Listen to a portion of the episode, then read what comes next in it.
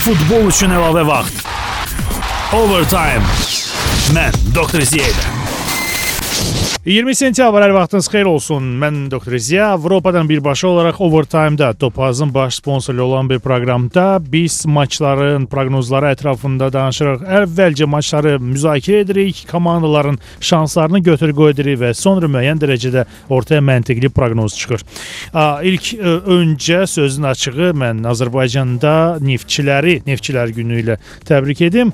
Yəni bu bir tərəfdən çox mühüm bir məsələdir və bunun ikinci tərəfi də var. Neftçi bu gün oynayır. Serbiyanın paytaxtı Belqradda Partizanla Bakı vaxtı ilə gecə 1-ə 5 dəqiqə işləmiş başlayacaq maçda həm overtime-dan, həm uzadımdan, həm də e, topazdan e, uğurlar diləyirəm. Eyni zamanda bu uğurları e, bu gün ekspert qonağım olacaq. Azərsport portalının əməkdaşı, Avropadakı əməkdaşı Rüstəm Mikayıl da diləyir. Rüstəm hər vaxtın xeyir olsun. Salam doktor. Neftçi Partizan bu gün oynayır. Bu maç haqqında biz danışacağıq yaxın dəqiqələrdə. Əvvəlcə dünənə biraz diqqət yetirək və dünən Çempionlar Liqasının birinci turu bitdi. Mən nəyə görə dünənə də baxıram. İş orasındadır ki, dünən proqnozlaşdırdığımız maçlarının yalnız biri gəlmədi, öz proqnozunu doğrulmadı. O da ən çox gözlədiyimiz Manchester United Galatasaray maçı idi. Mən və Tahir Mirzə Futbol Plus-dan gözləyirdik ki, qarşılıqlı qol olacaq və Galatasaray bu qolu vura bilərdi əgər penalti təyin olunsaydı. Açıq-aşkar qayda pozuntusuna görə amma əfsuslar Wolfgang Stark Almaniyalı hakim bu penaltini təyin etmədi və Manchester United 1-0 qazandı. Lakin digər maçlarda, ələxüsus Barselona Spartak maçında Foralı ə, Spartakın uduzmamasını qeyd etdim və bu da özünə doğruldu. Yəni Spartaka 2 top fora verilmişdi maç öncəsi Topaz proqramında və Spartak cəmi 1 top fərqi ilə uduzdu və ona görə nəticədə bu Spartakın qələbəsi hesablandı. Biz isə uduzmamağını seçmişdik. O da özünə doğru oldu. Bavariya Valensiya maçında qarşılıqlı qol proqnozumuz gəldi. Celtic Benfica-da öz meydanında Celtic-in məğlub olmaması doğruldu və Chelsea Juventus maçında üst variantı gəldi. Juventus imkan verdi ki, bu üst variantı gəlsin. Dünənki maçlardan ən gözlənilməz mənim üçün Lille-in öz meydanında Batıya uduzması oldu. Nəinki misal üçün Braqada Klujun qələbəsi. Rüstəm, sən necə dəyərləndirirsən birinci turu? Ümumiyyətlə gözləndilər, gözlədiyin mi hadisələr, nəticələrlə rastlaşdın yoxsa yox və sonra keçək Avropa liqasına. Buyur. Birinci sensasiyalardan danışaq. Mənim üçün əksinə Batının qələbəsi o, o qədər məni ə, heyran etmədi. Yəni açığı mən gözləyirdim ki, Batı bir sürpriz edəcək. Artıq çünki Batı bildiyiniz kimi hər il Avropada oynayır, hər il Avropa ə, qrup mərhələlərində iştirak edir və artıq bir patlama ə, bu komandanı gözləyirdim. Bilirsiniz mən Vilniusdan, Vilnius Minskə yaxın olduğuna görə məlumatlar da tez-tez gəlir oradan. Bəli. Bəli və artıq ə, yəni Batı artıq ə, formalaşmış bir klubdur, komandadır. Baş məşqçi illər də artıq bu komandanın başında durur. Qonçarenko bildiyiniz kimi hələ 2000 səhv eləmirəmsə 8-ci ildə ə, Xəzər Lənkərana qarşı ə, bu Kubok Sadurusda iştirak edirdi. Və yəni o vaxtdan demək istəyirəm ki, baş məşqçi öz postuna qalıb və komandanı ə, çox yaxşı səviyyəyə qaldırıb. Yəni bu açığı mənim üçün o qədər tə təəccüblü olmadı. Çünki Avropada Avropa çox təəccüblənsə də mən təəccüblənmədim, amma məni daha çox Klujun qələbəsi ə, heyran, heyran etdi açığı. Çünki heç gözləmirdim ki, Rumıniyanın təmsilçisi gedib Braqanı orada 2-0, yəni qayıdı. Çünki bu asan bir iş deyil ki, Braqa Portuqaliyanın klubudur və bir neçə 2 il öncə Avropa kubunda finalda oynayan bir klubdur. Düzdür, heyətində bir bir neçə itkisi olsa da, yəni oyunçularını digər klublara satsa da, bir, bir qədər bir qədər gözlənilməz oldu mənim üçün və bu ə, Galatasaray Manchesterin qrupunu nə qədər maraqlı və gərgin ol olacağını göstərdi. Yəni bu qrup elə belə bir qrup deyil, asan rəqib yoxdur burada. Dünən də Galatasaray da əslində heç şeyə layiq idi. Lakin ə, Ştank ə, maçın hakimi ən həyatın ən bərbad oyunu idarə elədi düşünürəm. Ə, o da o da Türk o da... olduğuna görə değil mi? Bu bir tərəfdən də yəni Türkiyə futboluna azarkeş etmir. Digər tərəfdən də Yəni Yox, yox, yəni bu obyektiv desəydi doğru deyil. Çünki mən oyundan ə, e, dərhal sonra ə, e, İngil ingilis mətbuatını oxudum. Yəni bu Guardian olsun, Sky Sports olsun, Telegraph, The Sun, Mirror oxudum və ə, e, bütün mətbuat demək olar yazıb ki, bu ə, Qalatasarayın ə, haqsız tərəfdən penaltını təyin olunmaması haqqında yazırdı ki, və Qalatasarayın ən azından bir qol vurmağa layiq idi. Yəni bu mən yox, ingilis mətbuatı yazır ki, bu ingilis mətbuatı da yəni bir önəm vermək olar. Yəni, güman, güman ki, Manchester United rəqibləridir yazanlar. Azərbaycan Azərbaycanda alıb belə düşünərlər. Yaxşı, bəl ə, ə, bu Çempionlar Liqası haqqında dəfələrlə danışma vaxt qalacaq. Bizim vaxtımız və bütün böyük diqqətimiz Avropa Liqasına bu gün yönəlib. Rüstəm və mən bu gün, yəni ayağın çox yüngüldür bugünkü overtime üçün deyim. Ə, bu gündən etibarən ə, overtime-da yenidən ə, hesabı tap ə, sanki belə deyək də deməzdim həftənin günün Nostradamusu, amma hər halda ə, viktorinamız bərpa olur, yarışmamız və bu yarışmada mən ə, maç cüt söyləyəcəm efirdə. Bu cütün ə, cütdə iştirakçıların ümumiyyətlə cütün nəticəsini, oyunun nəticəsini hamıdan tez dəqiq tapan və üstəgəl qolların müəlliflərini hamıdan dəqiq söyləyən ə, iştirakçı, ə, dinləyici mərksevər, futbol həvəskarları və sair və ilaxır. Onlar e, topaz və overtime-dan böyük e, futbol hədiyyələri toplusu qazanacaq. Bir belə deyək, bağlama ə, e, topludur. Yəni hər bir qalibə bu nəsib olacaq. Həftədə bir neçə dəfə çalışacaq bu ə, yarışmanı həyata keçirək. Söhbət həftə fan viktorinasından gedir və həftə fan viktorinasında bu gün Partizan Belqrad, Neftçi Bakı matçını mən üzə çıxarıram və indidən Facebook səhifəmdə facebook.com kəsr işarəsi doktor İziya səhifəsində Partizan Neftçi maçına proqnozlarınızı dəqiq hesab sizin fikrinizcə və qolların müəllifləri kim olacaq versiyalarınızı irəli sürüb qeyd edə bilərsiniz. Hamıdan tez hesabı tapan və üstə gəl hamıdan dəqiq qolların müəlliflərini ə, bilən iştirakçı həftə fan seçilir və topaz və overtime-dan hədiyyələr toplusunu qazanır. Ona görə uğurlar hamınıza. Necə necə deyirlər bu məsələdə marş irəli. Ə, Rüstəm Partizan Neftçi maçını gəl xırdalayaq. Topaz proqramlarında bu maçda Partizanın qələbəsinə 1.50 əmsalı verilir. Neftçinin qələbəsinə 4.80, heç-heçə 3.60. Digər əmsallar da var. Ümumiyyətlə bu maç ətrafında hansı yeni məlumatlar var? Mən ə, deyim ki, Neftçidə Elvin Günüzzadə oynamayacaq, qırmızı kart cəzalısıdır ə, müdafiəçi olaraq ə, nə dərəcədə bu təsir edəcək Neftçinin formasına, ümumiyyətlə ə, Neftçidən Belqraddan nələr gözləyək? Əvvəlcə sən Rüstəm buyur. Aha. Mən ilk öncə onu demək istəyirəm ki, Neftçinin ə, Partizana ə, Partizanın iki üstünlüyü var, yəni. İki üstünlüyü. Ondan başlayım. Birinci üstünlüyü ona ibarətdir ki, Neftçini ə, Partizan tanımır. Yəni bəlkə də oyun izləyib s. Laxud, yəni maksimum 1-2 oyun izləyə bilərlər. Bu da ə, fikrimcə belə ciddi oyunlarda ə, yəni böyük bir məlumat sayılmaz. Çünki yəni Neftçi ilk dəfə qrup mərhələsində iştirak edir. Əgər hər il iştirak etsəydi, onu daha yaxşı tanıyardılar. Bu baxımda Neftçini bir qədər az tanıyır. Yəni bir-iki oyuna baxıb bir kluba ə, fikir söyləmək biraz ə, düşünürəm biraz qəliz məsələdir. Digər üstünlük ondan ibarətdir ki, Neftçi Partizan və Rubindən və Interdən ə, fərqli olaraq daha rahat çıxacaq bütün 6 oyuna. Yəni nə nə bir təzyiq olacaq mətbuat tərəfindən, nə bir ə, bilmirəm, nə bir ə, böyük məqsədlər qoymayaq ki, ki biz qrupdan çıxaq, Avropanı fəth edək yoxsa ə, biz gəlib biabır olacağıq. Yəni mən hesab edirəm ki, Neftçi qrupdan çıxmasa biabır olacaq. Bu normal bir hal olacaq. Amma Neftçi qrup mərhələsini aşsa, əksinə bu böyük bir uğur olacaq. Amma digər klublar üçün bunu söyləmək bir qədər çətindir, çünki həm Partizan, həm Rubin, həm Inter e, ciddi şəkildə e, yəni prioritetli qrupdan çıxmağa üstünlük verir, amma bunlar çıxmasa bunlar isə daha böyük təzyiq olacaq. Ona görə də e, Neftçi e, bir qədər rahat çıxacaq onlar. Çünki heç nə it itirəcəyi heç bir şey yoxdur. Və Partizan da bunu gözəl anlayır və öz evində oynayır.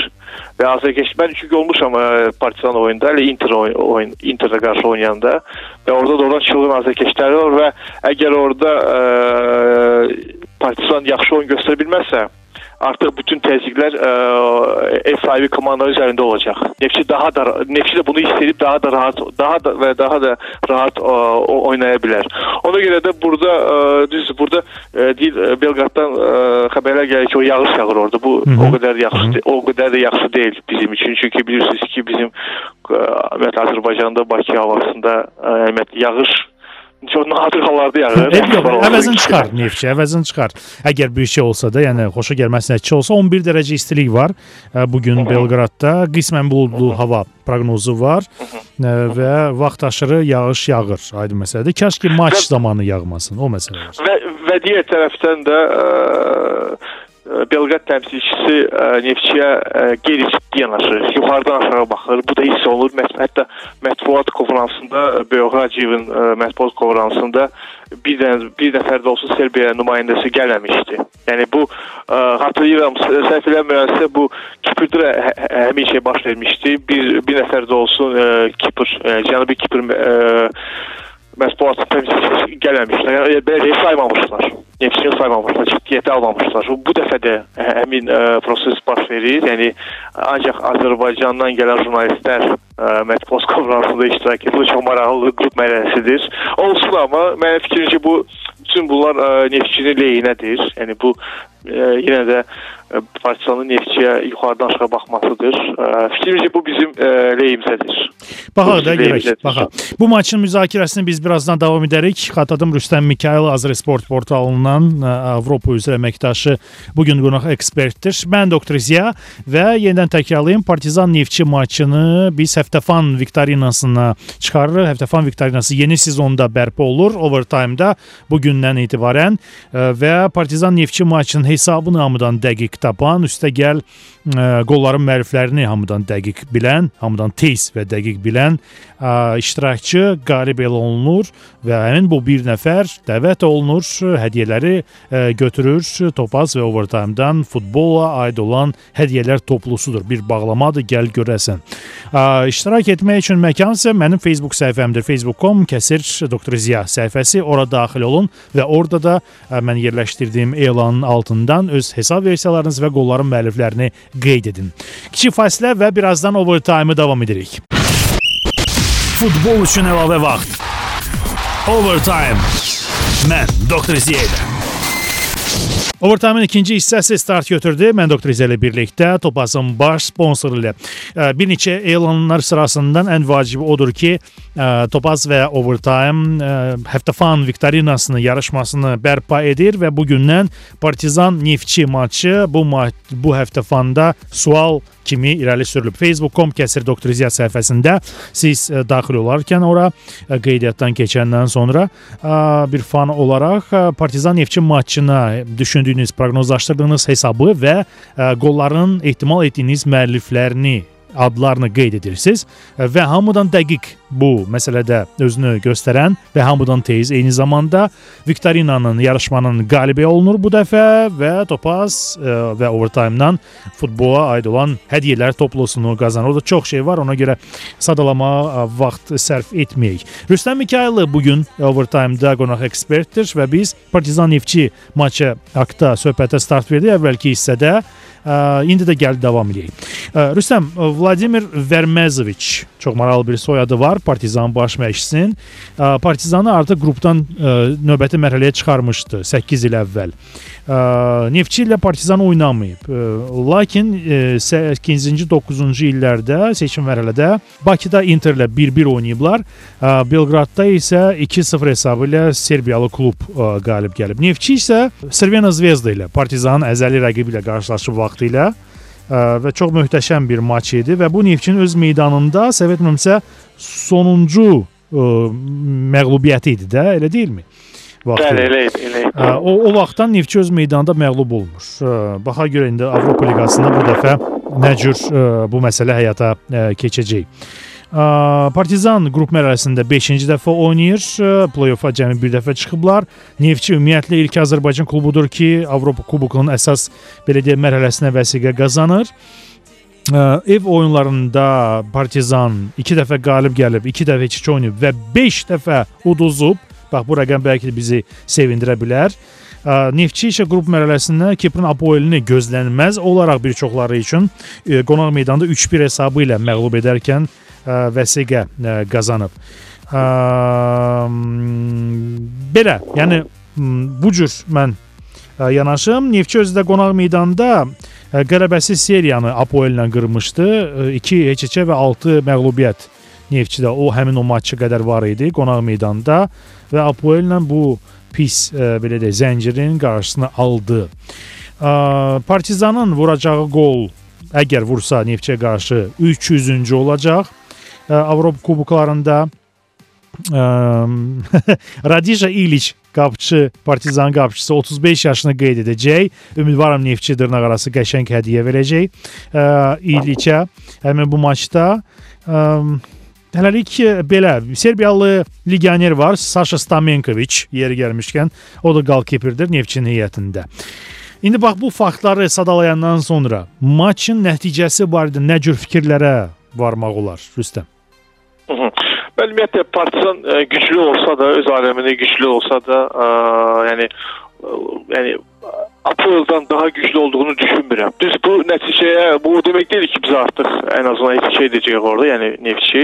Amma ə, yəni son illərə baxanda, son 2-3 ili, 4 ili götürsək, Apoel'ın yəni Kipr təmsilçisinin daha böyük nailiyyətləri var. Bu kimi keçən il 4-də 1 finalda iştirak edirdi Çempionlar Liqasında ki, Partizan 2 il bundan qabaq Çempionlar Liqasının qrup mərhələsində bütün oyunlarda məğlub olub. 6-dan 0 çəkib və mən Partizanı yenə qeyd etmək istəyirəm ki, güclü klub hesab eləmirəm.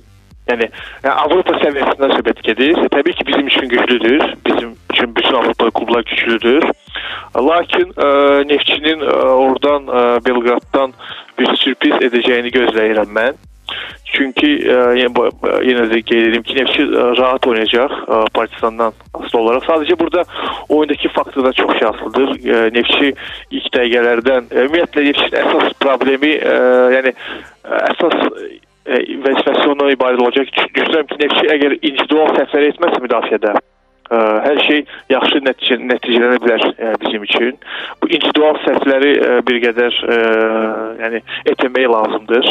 Əsasən müdafiədəki oyunçulardan söhbət gedir. Çünki əsas oyunçulardan Yunus Sadə iştirak etməyəcək o, o, o maçda və əgər bunlar baş verməsə, yəni bu individual səhvlər olmasa, ə, ümidvaram ki, Neftçi Serbiyadan ə, məğlub dönməyəcək Bakıya və mən mənim proqnozum ondan ibarət. Biraz ə, düzü gönül istər ki, Neftçi məğlub olmasın və mən də proqnozumu o tərəfdən verəcəyəm ki, Neftçi bu oyunda məğlub olmayacaq və qarşılıqlı qollar gözləyirəm.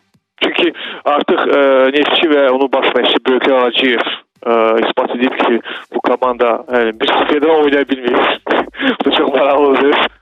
Ə, harda oynama, ha, rəqibin asılı olmayaraq ancaq hücumeli futbol göstərir. Bu da açığı bir ə, futbolun gözəlliyidir. Mən alqışlayıram ə, Neftçini və onun baş məşqçisini ki, ə, rəqibdən və harda oynamasına asılı olmayaraq ancaq hücum, hücum haqqında düşünür. Məncə bu ə, ələtənəyi davam etdirsə qrup mərhələsində digər oyunlarda, hətta bu Avropada da və, ə, yəni diqqət mərkəzini rəsmə bilməz.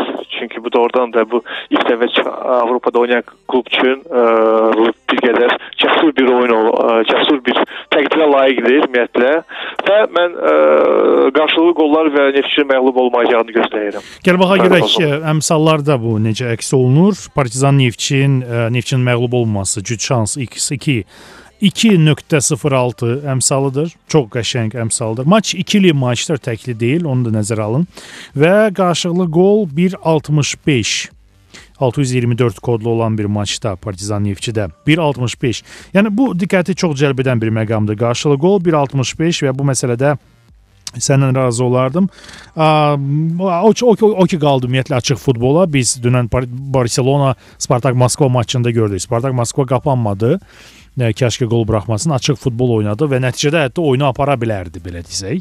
Nəticə etibarilə Messi olmasaydı. Messi 2 qol və salam Barselona 3-2 hesablı qələbə qazandı. Qarşılı qol Partizan Neftçi maçında 1.65 əmsalı ilə verilir. Mən yenidən xatırladım Partizan Neftçi maçı həftəfan viktorinamızı yarışmamızda yeni sezonda birinci sualdır və bu gün həmin bu maçın hesabını proqnozlaşdırsaz hamıdan tez doğru. Üstə gəl vurulan qolların müəlliflərini hamıdan dəqiq tapsaz, siz Topaz və Overtime-dan böyük futbol hədiyyələri toplusunu qazanacaqsınız. Bunun üçün mənim Facebook səhifəmə facebook.com kəsir Doktor İzzət səhifəsinə daxil olub indicə elə öz proqnoz versiyalarınızı yaza bilərsiniz. Həmçində əvvəlkilərinə də fikir verin, kimlər nə yazıb ki, bəlkə təkrarlamayasınız, öz versiyanız ola bilər və inandırım sizi bəzən belə gözlənilməz hesablar ortaya çıxır ki, ə, gəl görəsən, yəni bunlar da doğurur. Ə, doğurur. Rüstəm əlavə sözün yoxdursa, keçək rəqiblərimizin başına. Ha?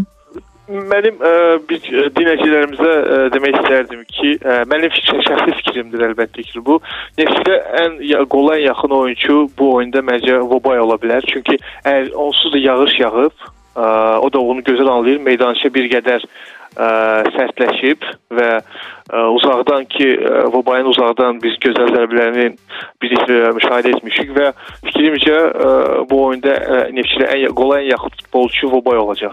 Hı -hı, Ola bilər. razıyam, razıyam.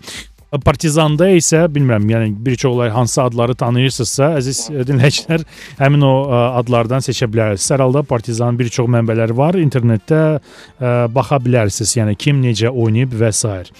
Bu oyundan keçək Inter Rubinə. Çox az vaxtımız vaxtımız qalıb bu hissədə. Ə, ə, çünki irəlidə bizə üstə gələrək Marsel Fenerbahçe Marsel maçı da gözləyir, onu da müzakirə edəcəyik. Amma Inter Rubin paralel maç keçiriləcək. Nə deyərsən bu maç barədə? Rüstəm.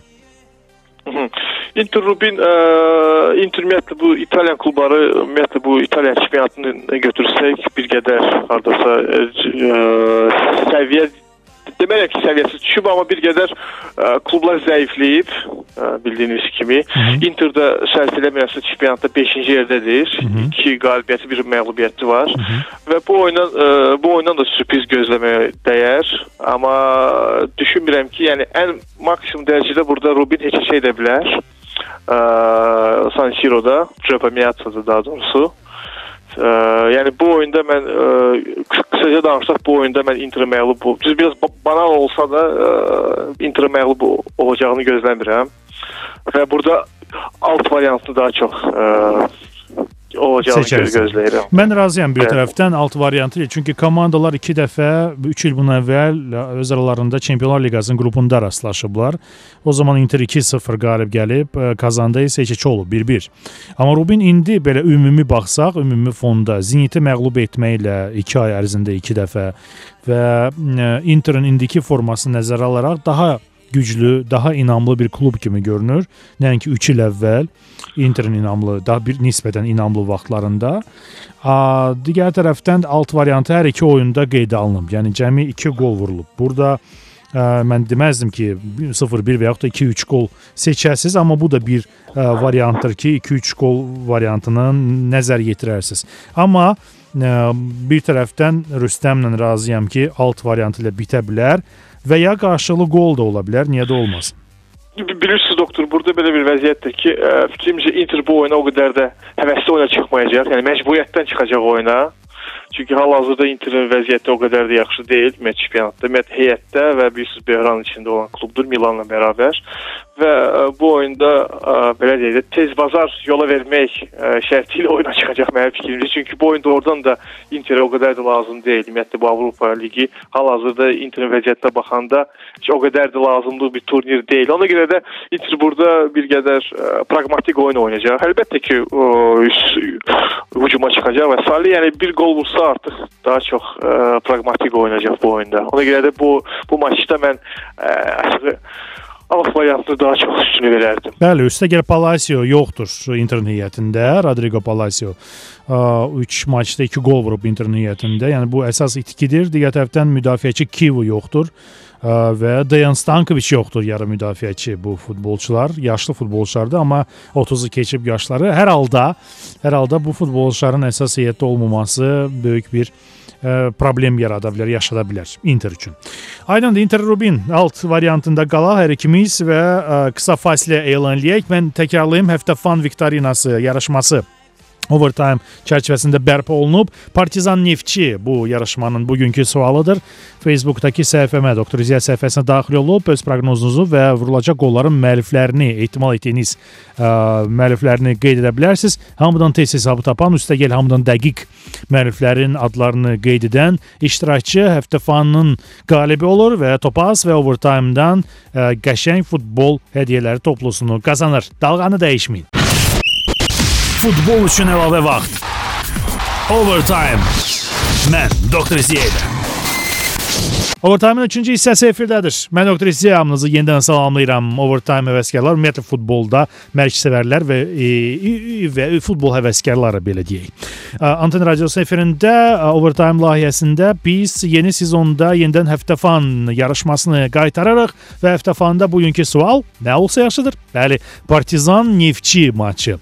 Facebookdakı səhifəmə Doktor İzəyə səhifəsinə daxil olub Partizan Neftçi maçına proqnoz, hesab proqnozunuzu irəli sürüb yanında da ə, ehtimal etdiyiniz qolların məriflərini qeyd edin. Ən dəqiq proqnozu verən iştirakçı, hamıdan tez və ən dəqiq verən proqnozu verən iştirakçı qalib elan olunur, elan olunur və Topaz üstəgəl overtime-dan futbol hədiyyələrinin toplusunu qazanır. Söhbətimiz davam edərkən Xadadam Rüstəm Mikayıllı Avropadakı Azər Sport portalının əməkdaşı bu gün qonaq ekspert qismindədir. Partizan Neftçi haqqında danışdıq, Inter Rubin qrupdakı rəqiblər haqqında danışdıq. Bu H qrupunun tərkibidir. Rüstəm təklif edirəm C qrupuna keçək. Fenerbahçe Marsel maçı var. Fenerbahçe Türkiyənin belə deyək nəhəngi, Marsel isə hazırda Olimpik Marsel Fransa çempionatında 100%li göstərici ilə çempionatın lideri. Nə fikirlər bürüyüb səni Fenerbahçe Marsel maçı ərəfəsində? yəni biz birinci F komandadan başlayaq ki, yəni Fenerbahçe son turlarda, yəni mənim izlədiyim qədərilə, yəni mən çünki Türkiyə çempionatını yaxından izləyirəm. Avropada olsam da. ə, yəni hər oyuna baxıram. Eləlik TV-dən yayınlanan o maçlara baxıram. İnternet buna imkan verir aydın məsələdir. Bəli. Bəli, yəni bu pulun varsa, pul imkanın varsa əlbəttə ki, ala bilərsən oyunları və ə, Fənərin son turda, ümumiyyətlə son oyunlarda bir qədər irəliləyişi görürəm. Yəni oyun üslubunda daha çox pas və ya pas trafiğində belə deyək və oyun üslubunda bir qədər irəliləyiş hiss olunur və ə, hər oyundan da klub artır, komanda artır. İşte yəni Aykut Kocaman da Hələ bu üzərində işləyir. Məqsədi o məqsədi də əlbəttə ki, ondan ibarətdir. Çünki bizi doğru çox maraqlı oyun gözləyir. Hətta mən deyərdim ki, Çempionlar Liqasının səviyyəsində bir futbol gözləyir bizi. Çünki digər e, komanda, digər düşərgə Marseldir ki, bayaq qeyd elədiyin kimi 5-də 5 gedir ə, Fransa çempionatında. Sadəcə belə kağız üzərində baxsaq, adlara baxsaq, oyunçuların isimlərinə baxsaq, sanki Fənərin oyunçuları daha da samballı görünür. Bir Mereyleşi götürsə, Mehmet Topalı götürsə, Alexi götürsə və digərləri. Ə, amma bu futboldur əlbəttə ki, burada isimlər yox, burada oyunçu, yəni burada oyundakı performans ə, önəmlidir. Bu oyunda da, ə, yəni bu belə bir futbol, belə bir oyun bizi gözləyir ki, burada hər 3 nəticə də ə, mümkündür. Yəni yəni Marsel utsa təəccüblənmərəm, Meşeşia olsa təəccüblənmərəm, Fənər də utsa e, ümumiyyətlə təəccüblənmərəm. Ona görə də burada biraz bir qədər ehtiyatlı davranmaq lazımdır. Yəni bir qədər ə, ehtiyatlı davranmaqlarını təv təv tövsiyə edərdim. Buna baxmayaraq bu oyunda mən qollu oyun gözləyirəm açığı. Yəni 2-1 daha çox 2-1. Yəni burada bir ə, yəni hər bir komandanın darmadığından ə, söz gələ bilməz. Yəni 2-1 belə bir mütəvazi bir ə, qalibiyyət gözləyirəm belə 3-2, 2-1. Gəl gəl gəl fikir verək komandalarda vəziyyət necədir? Milos Milos Krasic yoxdur maçda. Dirk Kuyt yoxdur. 9 maçda 6 gol vuran hücumçu. Yəni artıq problemlər var. Egemen Korkmaz da yoxdur bildiyimiz kimi müdafiəçi olaraq. Ə, yəni kifayət qədər 3 lazımlı futbolçu yoxdur. Marselin heyətində Süleyman Diavara yoxdur, tanınmış futbolçulardan. Amma o 33 yaşındadır və bu mövsüm ümumiyyətlə bir də də maç keçirməyib. Kasım Abdullah və Lukas Mendes yoxdur, amma onlar da ə, belə deyək, ə, heyətdə oynamayıblar bu mövsümdə. Ə, sonra Fenerbahçe və Olimpikin müvafiq ə, ölkələrə qarşı oyunlarına fikir verək. Sonuncu dəfə Fənərbağçə 2 il əvvəl Lille ilə qarşılaşmışdı. yadındadırsa 1-1 Bəli. İstanbulda və 2-1 2-1. bəli Lildə. Həmin o Lil hansını ki Batı dünən məhv etdi. Olimpik isə elə bu mövsüm seçim mərhələdə Eskişehir Sporla qarşılaşdı. 1-1 və 3-0 öz meydanında Olimpik qələbə qazandı. Yəni Olimpikin Türkiyə komandalarına qarşı üstünlüyü var. 4 maç keçirib 2 qələbə və 7-3 topların fərqi. Fenerbahçe isə fransız komandalarına qarşı 15 oyun keçirib. Cəmi 3-ünü də qazanıb, 10-unu uduzub. Topların fərqi 16-37. Bax bu ə, topların fərqi ə, ümumiyyətlə qollu maçların olması bu komandaların Türkiyə təmsilçilərinə qarşı məndə fikir yaradır ki, bu maç elə sənin dediyin kimi qollu keçəcək. Üst variantını seçərdim. Hərçənd alt variantına verilən əmsal topaz proqramlarında daha aşağıdır, nəinki üst variantıdır. 1.85 verilir. Və bu maç topaz proqramlarında canlı topazdadır. Yəni maç gedə-gedə ə, seçim etmək olar. Təkli maçdır. Fənərin qələbəsinin əmsalı 2, Marselin qələbəsinin əmsalı 2.95. Bu məqama da diqqət yetir. Fənərin qələbəsini gözlənintisi daha çoxdur və heç-heçə 3.20. Marselin uduzmaması əmsalı 1.53-dür. Bu da diqqəti cəlb edən əmsallar kateqoriyasındadır. Qarşılıqlı qol 1.70.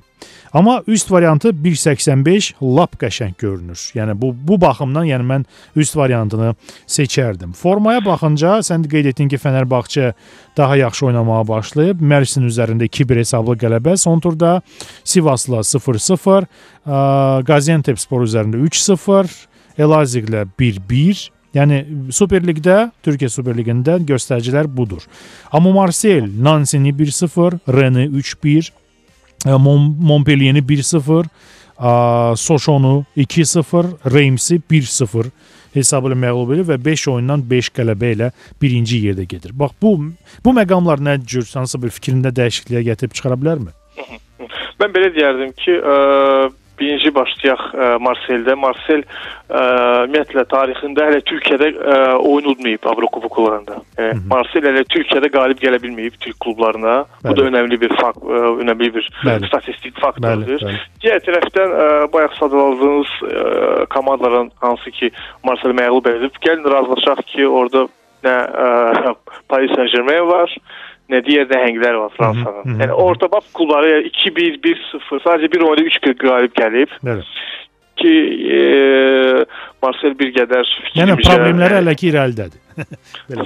var, var. Yəni e, düz bu 5-də 5 getməyi e, ö- ö- ciddi bir məsələdir əlbəttə ki, Hı hı. futbolda. Yəni hər oyundan ə, yəni rəqibdən asılı olmayaraq udmağı çox çox yaxşıdır ki, oyunçular da öz güvən qazanır.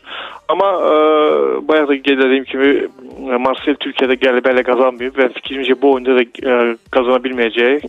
Çünki ə, düzdür, itkilər var Fənərdə bayaq qeyd etdiyiniz kimi, amma ə, gəlin baxaq ki, ə, Kayt oynamır, amma Kayt son turlarda Türkiyə çempionatında mənə o qədər də yəni yaxşı təsir bağışlamamışdı fikrimcə. Yəni son oyunlarda nə bir qol vurur, nə bir ə, qol pası verir. Hı. Yəni onun olmaması fikrimcə bir böyük bir ciddi sadəcə Türkiyə mətbuatının özünü dağıtsa da mən fikrimcə ə, mən biraz fərqli düşünürəm. Düşünürəm ki, Kaytın olması o qədər də bir problem yaratmayacaq. Çünki ə, Fənərin ə, hücum xətti həddindən artıq zəngindir. Yəni olmasa stok olacaq. Ə, Mehmet Topuz var, ə, Alex var.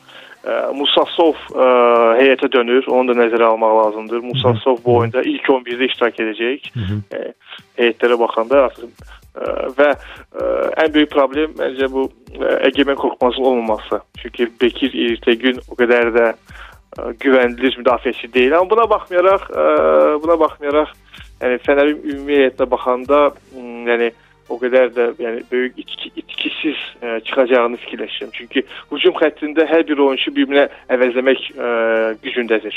Hı -hı. Və bu oyunda mən ə, bayaq üst variantı verirəm və Fənərin məğlub olmayacağı, hətta Fənərin qalib gələcəyini daha çox ehtimal görürəm.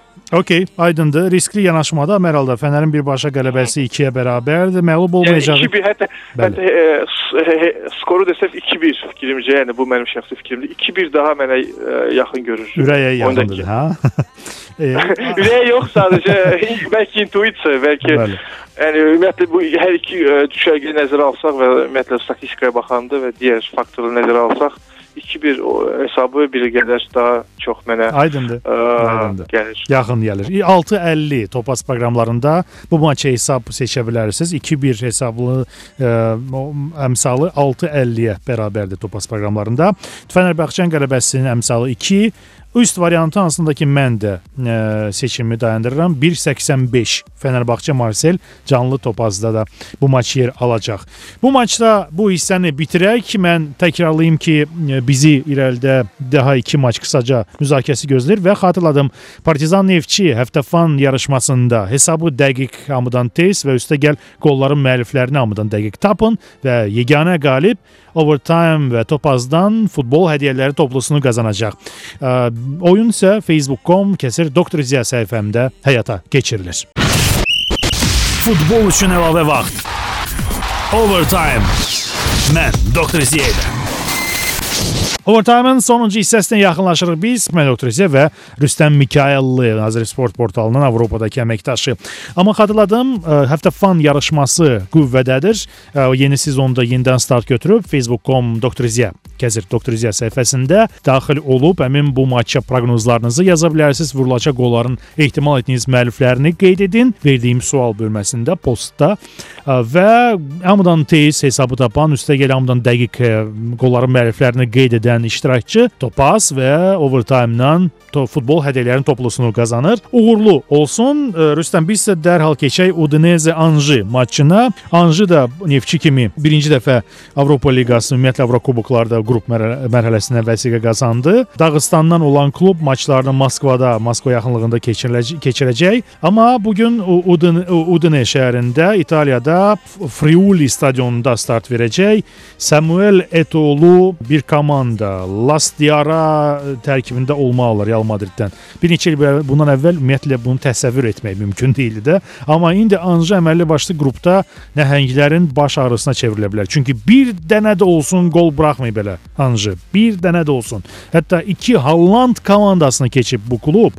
Ə, Vitesse və Az Alkmaarı və onları da məhv eləyib. Özü də böyük hesabla. Bax bu Anjının müəyyən dərəcədə möhtəşəm gücə malik olduğunu ə, ə, düşünməyə sövq edir və Udinese'nin başı ağrıyacağını haqqda fikirlər yaradır. Amma fikirlər parçalana bilər və fərqli ola bilər. Rüstəm, səncə? Məncə də elədir, razıyam. Yəni Hiddinkin əsas gəlişindən sonra komanda bir qədər yüksəlişdədir və ə, qısaca danışsaq, bir an vaxtımız azdır. Ə, bu oyunda ə, Udinese nəzərə alsaq, Udinese İtaliya çempionatında ki, bərbad vəziyyətdədir. Yəni iki oyundan ə, ancaq bir xalı var. Hı -hı. Bir top vurub ə, bir, bir top vurub bəli.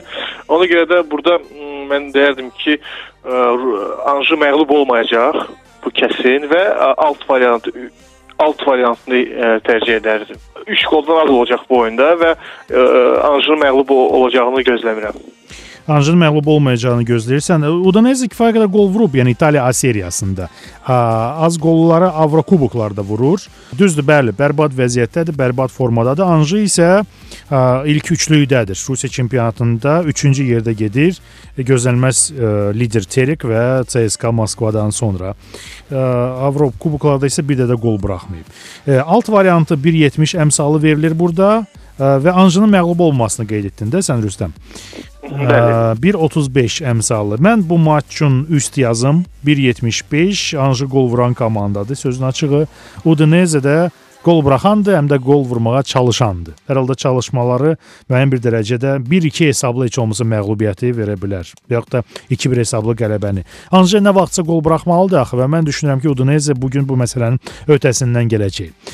Və qısaca sonda e, Tottenham Lazio maçı haqqında hmm, Andres Villas-Boas ilk qələbəsini Premyer Liqada qazandı nəhayət ki Tottenhamlə.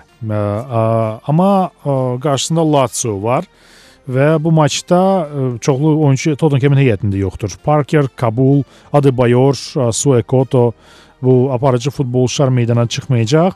Lazio-nun heyətində isə Marius Stankevičius sənin çox qəşəng tanıdığın bir futbolçu ə, meydanda olmayacaq. Ə, Lazio heyətində ə, cərməli sadəcə heyətə cəlb etməyənlərin sayı çoxdur. 4 futbolçudan vaz keçib baş məşqçi Amma hər halda Tottenhamın qələbəsi 1.65 verilir. Yəni White Hart Lion-da keçiriləcək bu maçda Lazio qələbəsinin əmsalı 4 və heç-heçə 3.40. Nə düşünürsən Tottenham Lazio maçı barədə? Bu oyunda mən ə, heç-heçə variantını tərcih edərəm. Ə, yəni çünki belə baxanda həm Lazio, həm ə, Tottenham ə, pis təsir bağışlamır. Əsasən də Lazio ə, İtaliya çempionatına 3-də 3 gedir. Yəni 3 səhvləmirəmsə 3 oyundan 3 qələbə qazanıb. Hı -hı. Amma buna baxmayaraq yenə də İtaliya İtaliya faktoru var ki, İtalyanlar İtaliya klubları Avropa liqası, yəni nə qədər illərdir keçsə ciddiyyətə almırlar. Yəni bəlkə almaq istəmirlər. Ə, amma digər tərəfdən də həm, həm qona, səfər oyunudur bu ə, Lazio üçün. Ə, yəni fikrimcə bu Aynen. oyunda Hı -hı. Bəli, şimdi bu oyunda yenə bu Inter variantı kimi oyun tez e, keçsin, qutarsın, biz qayıdaq İtaliya.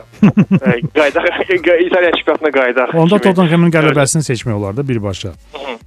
Mən burada şey verərdim üstünə. Yenə də Lazio, yəni son oyunları nəzərə alsaq, onu da nəzərə almaq lazımdır əlbəttə ki. Burada mən heç şey variantını tərcih edirəm. Qollu heç şey. Hı -hı. Qarşılıqlı qol 1.60 əmsalı və heç-heçə 3.40 əmsalı verilir. Mən ə, Tottenham mən üst variantını seçib bu maç üçün Əgər nəsib olsa, Neftçi imkan versə və e, bu maçı da seyr etməyə məncə dəyər. Çox belə ə, e, qəşəng bir qarşılaşma olacaq. Mən Doktor Ziya Rüstəm təşəkkürlər. Minnətdaram iştirak etdiyinə görə. Çox sağ ol. Ə, e, Rüstəm Mikalı idi Azərsport portalının Avropadakı əməkdaşı. Mən Doktor Ziya tək təkrarlayım. Partizan Neftçi maçı həftə fan yarışmasında irəli ə, sürülüb və həmin bu ə, yarışmada biz ə, həftə fanda ə, kim hesabı hamıdan tez, dəqiq və vurulan qolların məriflərini hamıdan tez tək tapacaq. Facebook səhifəmdə Otopaz və Overtime-dan hədiyyələr toplusunu qazanacaq. Salamat qalın, sabah eşidilərik. Futbol üçün əlavə vaxt. Overtime. Mən Dr. Ziyədə.